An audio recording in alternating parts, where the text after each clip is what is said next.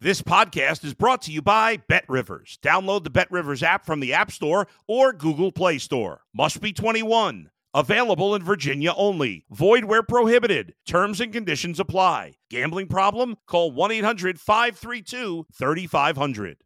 If you're a tennis fan, you'll love Betting Weekly Game Bet Match on the Bet Rivers Network. Whether you're a bettor or just love tennis, you'll enjoy the in depth analysis each week of the tennis calendar. Subscribe to Game Bet Match today from your favorite podcast provider.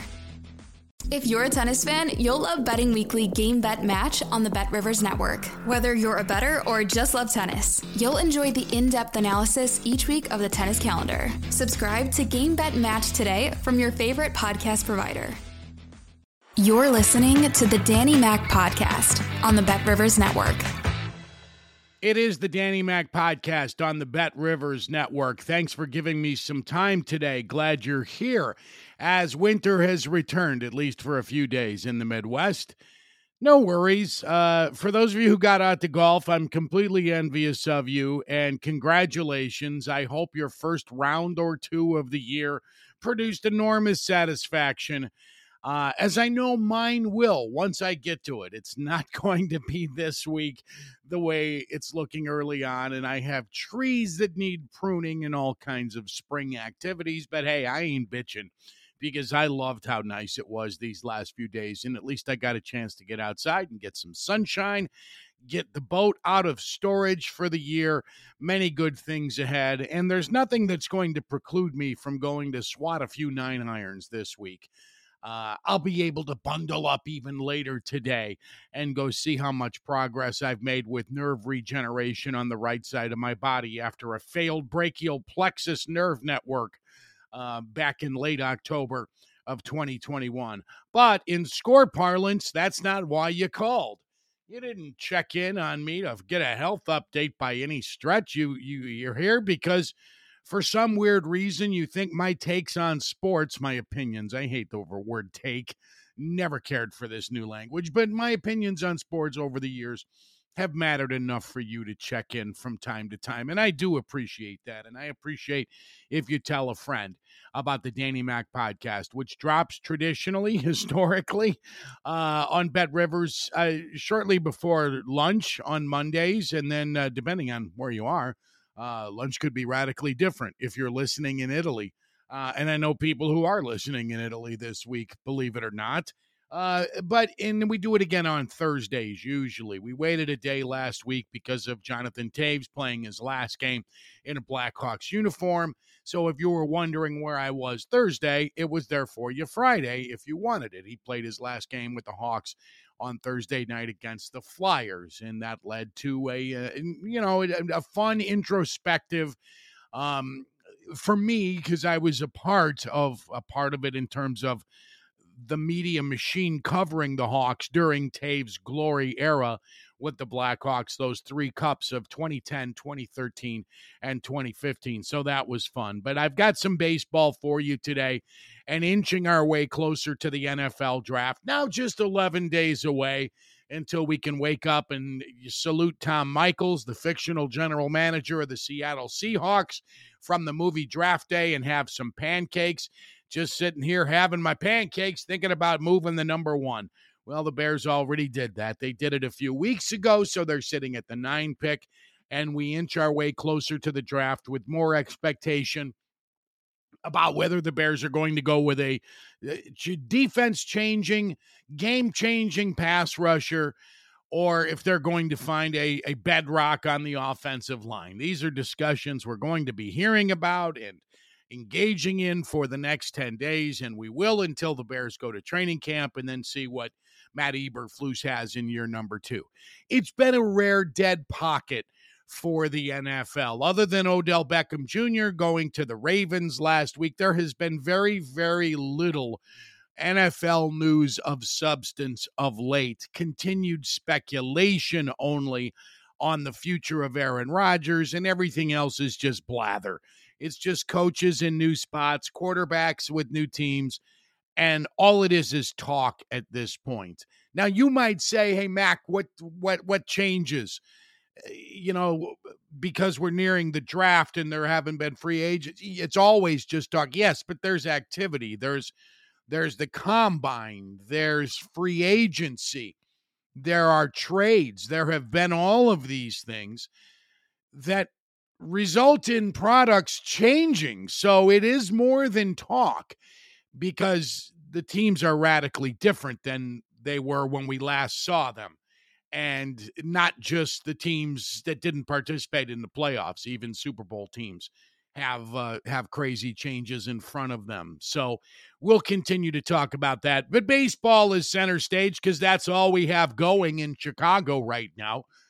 The Bulls and Blackhawks don't participate in their teams, their leagues playoff tournaments these days. The Bulls getting bounced and not even getting a chance to make the play in round uh, which is absolutely asinine in my opinion. I still cannot get used to that new language in the NBA. A play-in game for the NBA. Oh, keep it. Keep it, keep it, keep it. But we don't have to worry about that because there's no postseason Bulls, there's no postseason hockey, and there's for the Hawks anyway, and there won't be any for the Cubs or the White Sox. It doesn't appear either. Can you write a team off after 16 games into the regular season. Let me try to do that for you today. Let me try to tell you why. If you're a White Sox fan, you're absolutely wasting your money and your energy uh, unless you don't mind the torture if it doesn't affect your disposition because that's when it becomes no different than an addictive behavior. Uh, eh, something you put toxins in your body and then this irritability follows the next day and you've wasted money and w- whether it's gambling or substances and your behavior changes if you don't like spending the money going to white sox games i don't freaking blame you it's crazy expensive to go to ball games these days especially if you're making a long-term commitment and I, there are guys who are like me who don't want to participate in a paperless world and don't go because of that. Eh, you know, that's fine. Stay away. You're saving your money and you're not spending on a product that's goddamn lousy again this year. And I'm going to give Pedro Grifol the benefit of the doubt because he has a horseshit bullpen. And you can give any manager in big league history, I don't care if it's recent greats like La Russa or Girardi or going back to Connie Mack or Casey Stengel. You it doesn't matter if you have a bad bullpen, they are going to be bad managers. And what is Grifol to do? What, what's this guy to do with this relief corps? This bullpen is horrible. They can't find the strike zone to save their lives. They walk 26 Orioles, the Sox staff, not just the bullpen, but their staff over the weekend against Baltimore walked 26 batters, only one of them an intentional walk. They are among the league's worst in walks allowed, in on base percentage allowed, in opposing batting average, in whip. They're terrible. And there's really no reason to hold out much hope it's going to get better anytime soon. It'll be near All Star break when you get your closer back, if in fact you get him back and how ready he's going to be after recovering from surgery, and I'm talking about Liam Hendriks. I, I just don't think they have enough talent in that on that staff as they are constructed today to be much better than they are. When your whip Walks and hits per innings pitched is 1.70 or 1.66, right there with Oakland, among the worst in baseball. And their batting average against as a staff is 270. Whoa, that's bad. They're getting lit up. Their earn run average is third worst in Major League Baseball, 5.75 or some shit like that. Goodness. You are not going to. This is not good. If you don't have Dylan Cease, and he wasn't real good yesterday either, if, if Cease and what you've seen so far from Mike Clevinger, okay. But man, oh man, and it's it's again with the injuries. It's the same Sox frustration you saw under Tony La Russa. It's and I've seen fans going after Grifol. Look, what's the man to do? This is the roster they gave him. This is a bad bullpen. You you can't just flip a switch and turn a team around uh, if if nobody can get guys out and they can't find the strike zone. It's and you can have fun with it if you want. See, that's that's what I do. You just you, you've you've invested the money. If you're a Sox fan and you still enjoy the ballpark experience, go and root for Jake Burger's next home run and it was good to see that his wife and baby made it to the ballpark for the for the most recent one. And, and Gavin Sheets, boy, did he hit a colossal three run homer. The White Sox. Hopefully, if you went Sunday, you got to the ballpark on time for that first inning because it was all downhill once uh, once the White Sox went down in the first after scoring four runs. Sheets with a three run bomb, and then Burger goes opposite field and uh, new daddy strength as the White Sox are chirping on social media, and then the uh, the floodgates opened and Orioles ran around the bases again all day, and the White Sox again failed to win a series. Still looking for that first two game winning streak of the year, and still looking for that first series win of the year. Philadelphia comes in town tonight. Like the White Sox, the Phillies are six and ten, and uh, I just I I don't have an investment in it. I won't go to the ballpark unless my son wants to go on a cheap Tuesday night, which is the the deal this year and I'll I'll fight figuring out how to pay for everything on my damn telephone for one night, but I ain't going otherwise. And I can giggle about it because I was full after zero five. And if that makes me a bad White Sox fan, so be it. I don't really give a damn. I, uh, I, I have other needs in my life than sitting in front of 162 baseball games a year or even half that many if the product sucks. I don't have time for it. And I know a lot of you have come to feel the same way, and that's part of the reason baseball is the number three sport in America right now. It's just people want to be on to things more quickly. Summers summers are valuable. The older we get, the more valuable our time becomes, and the less time we want to commit to a lousy product. And that's what the Sox have right now. They have a team potentially very explosive offensively. Some when healthy, uh, they'll score runs. It's still worth seeing Luis Robert take major league at bats when Yoan Moncada comes back, you know, and he's healthy. He started real strong. He's a decent ball player, but and you've got the young sticks but uh, it's a softball team lineup. It's Southside Hitman of 77 all over again. It's it's winning ugly with Luzinski and Fisk and Kittle. It's just a bunch of big guys, hairy chested sluggers who are either going to beat you eight to four or you're going to lose eight to four when your pitching staff holds them to four. Like I said earlier, an earned run average of 5.7 ish right now, just dreadful just terrible. And I don't see any reason why it can get decidedly better. I'm I'm not holding out much optimism for that. There are a few things today we can acknowledge that are first times in baseball history.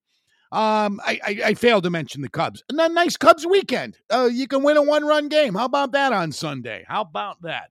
Uh, beating the Dodgers three to two and winning two out of three against the Dodgers. The Cubs um, eh, you know, and I don't know how long you ride Patrick Wisdom and how long Dansby Swanson, the new shortstop, is going to play like he's uh he's the best player in the league's history at his position. But man, it's been a fun start for the Cubs. I pay attention very peripherally, but I I enjoy seeing Cubs fans who are you know committed to this rebuild and enjoying their team's early success hell will come to breakfast before too long, and they're not going to be playing meaningful games, I don't suspect, in September.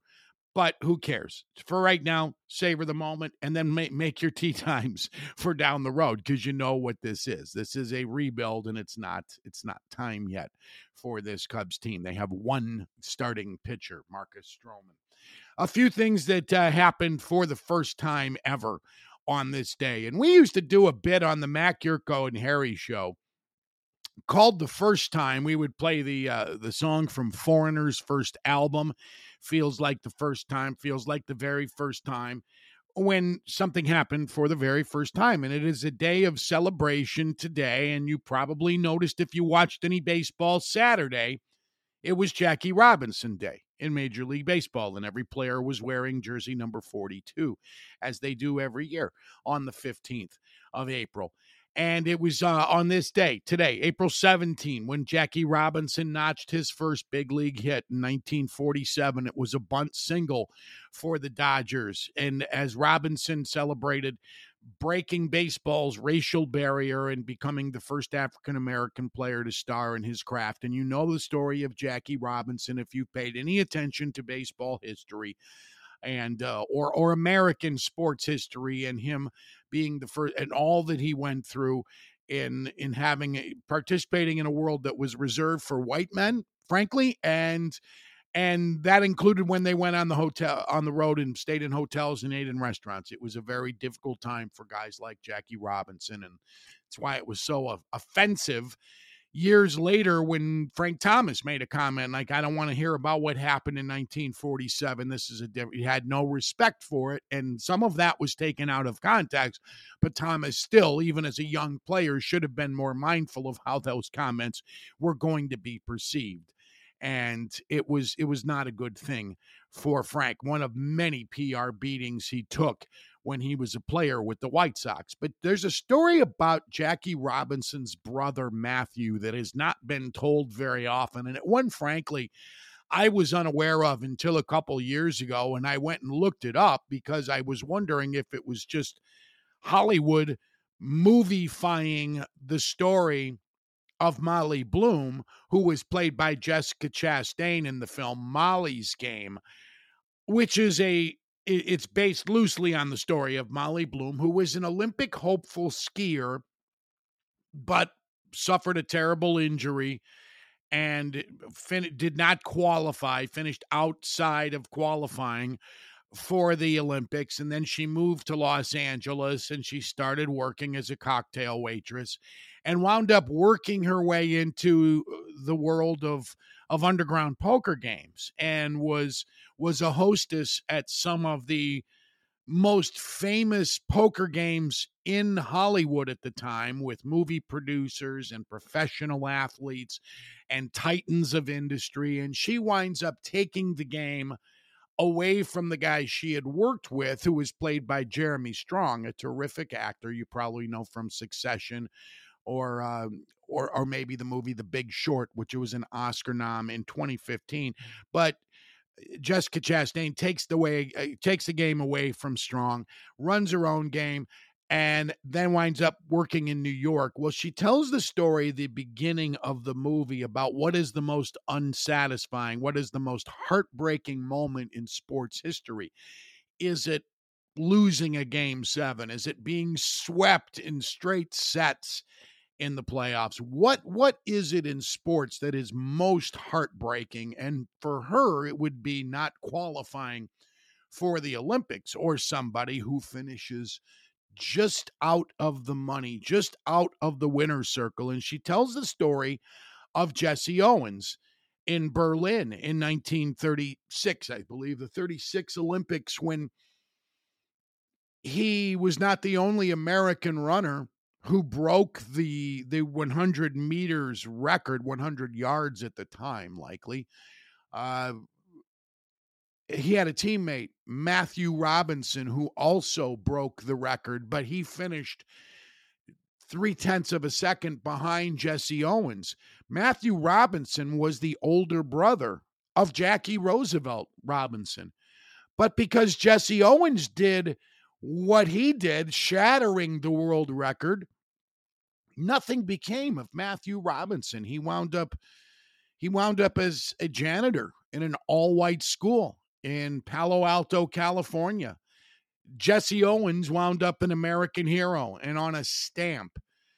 But uh, Matthew Robinson wound up working at an all white school as a custodian because he was just on the outside. He just missed that record. So Jessica Chastain's character, Molly Bloom, gives a big middle finger to anybody who think thinks it's uh, losing a game seven and and and not getting um, everything you wanted when you come just when you finish just outside the money in an Olympic event, whether you failed to qualify or you finish second to a world record holder. Holder, that's what is most heartbreaking. And I thought it was a, a point that was definitely worth making in that film. And probably another movie that ought to be made is the story of Matthew Robinson. So, Jackie Robinson's first big league hit, a bunt single on this day in 1947. Mickey Mantle also recorded his first hit in his uh, Hall of Fame career on this day. It was in April of 51, Mantle's first big league game with the Yankees. He went one for four. It is the anniversary of the first no hitter in Montreal Expos history. 1969, the expansion Expos get their first of two career no hitters from right hander Bill Stoneman, who was born in Oak Park, Illinois, but did not grow up in Chicagoland. He and his family moved to Idaho, and he pitched in the big leagues for a number of years. Uh, I think nine or 10 big league seasons, but he also uh, threw the first uh, no hitter in Canada. He no hit the Phillies on this day in 69 and then uh, had his no that was at Philadelphia uh, at Connie Mack Stadium I believe and then uh, at Olympic Stadium or Jarry Park, it would have been at the time in in '72. A few years later, the first on Canadian soil. So those are first times we can uh, we can appreciate today. And I'm going to play golf for the first time today, uh, for the first time this year today. Even though, as I mentioned, it's just going to be a nice little nine iron session. Nothing too crazy. Just try to slap the ball in a forward direction at a rapid pace. That's what golf is. And let me give you some advice for those of you who struggled to find peace in your game, man, lower the standard. If you're one of those guys who has to shoot 90 or below, then get yourself some regular lessons and work on your grip instead of just going out and thinking you can do it all on your own just because you play a lot, because imperfect play does not make perfection on a scorecard. If you really want to score better, then you need to be coached at it and you need to work at it. It doesn't just happen by playing three or four rounds a week. I don't need a goddamn scorecard to enjoy my time on a golf course. And you shouldn't either. It's, yes, it's nice to score well. It's nice to make birdies every now and again and make six or eight pars in a round. I would love to do that but I can't anymore. I don't hit the ball as far as I used to. Take a food that comforts you. Take some chocolate if you have to on a golf course. Take a cigar. Take a little ganja if that's your case. Have a vodka if that relaxes you a little bit. But for crying out loud, recognize what it is. It's not your day job, it's supposed to be a relaxing activity. And I get so frustrated by people who just can't can't have fun on a golf course and, you know and just can't relax Eh, you know, relax. It doesn't mean anything, really. And don't gamble more than you can afford to lose, whether it's on the golf course or if you're betting the first round of the NHL Stanley Cup playoffs. I like Boston tonight, by the way. I'm rooting for the Bruins. I've decided if not the Rangers, root for the Bruins. I have a friend, Judd Sirott, who was my first executive producer, who now has been the voice of the Bruins for some time. I would love to see Judd call a, a Stanley Cup championship for the Bruins. They got there a few years ago, came up short. Love to see that for Judd. And of course, love to see Patrick Kane and the Rangers win. I have no problem with that. Rangers, great fan base. They haven't won in some time.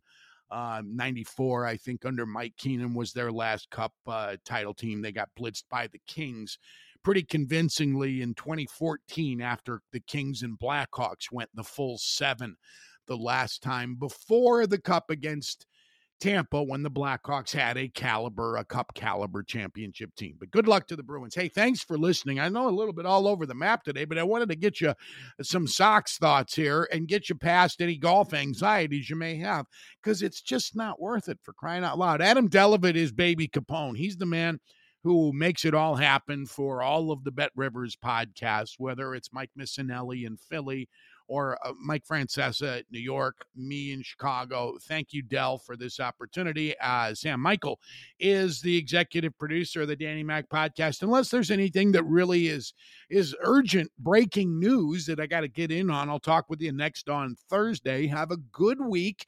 Try not to be blue over the bad weather. It's early April for well, it's April 17th, but man, we had a great week last week. Couple of days of record highs. More good weather ahead and more average golf ahead for all of us. Let's get our arms around that and give it a nice big sloppy hug, okay? Because that's what it deserves. Have a great few days. I'm Dan McNeil. So long.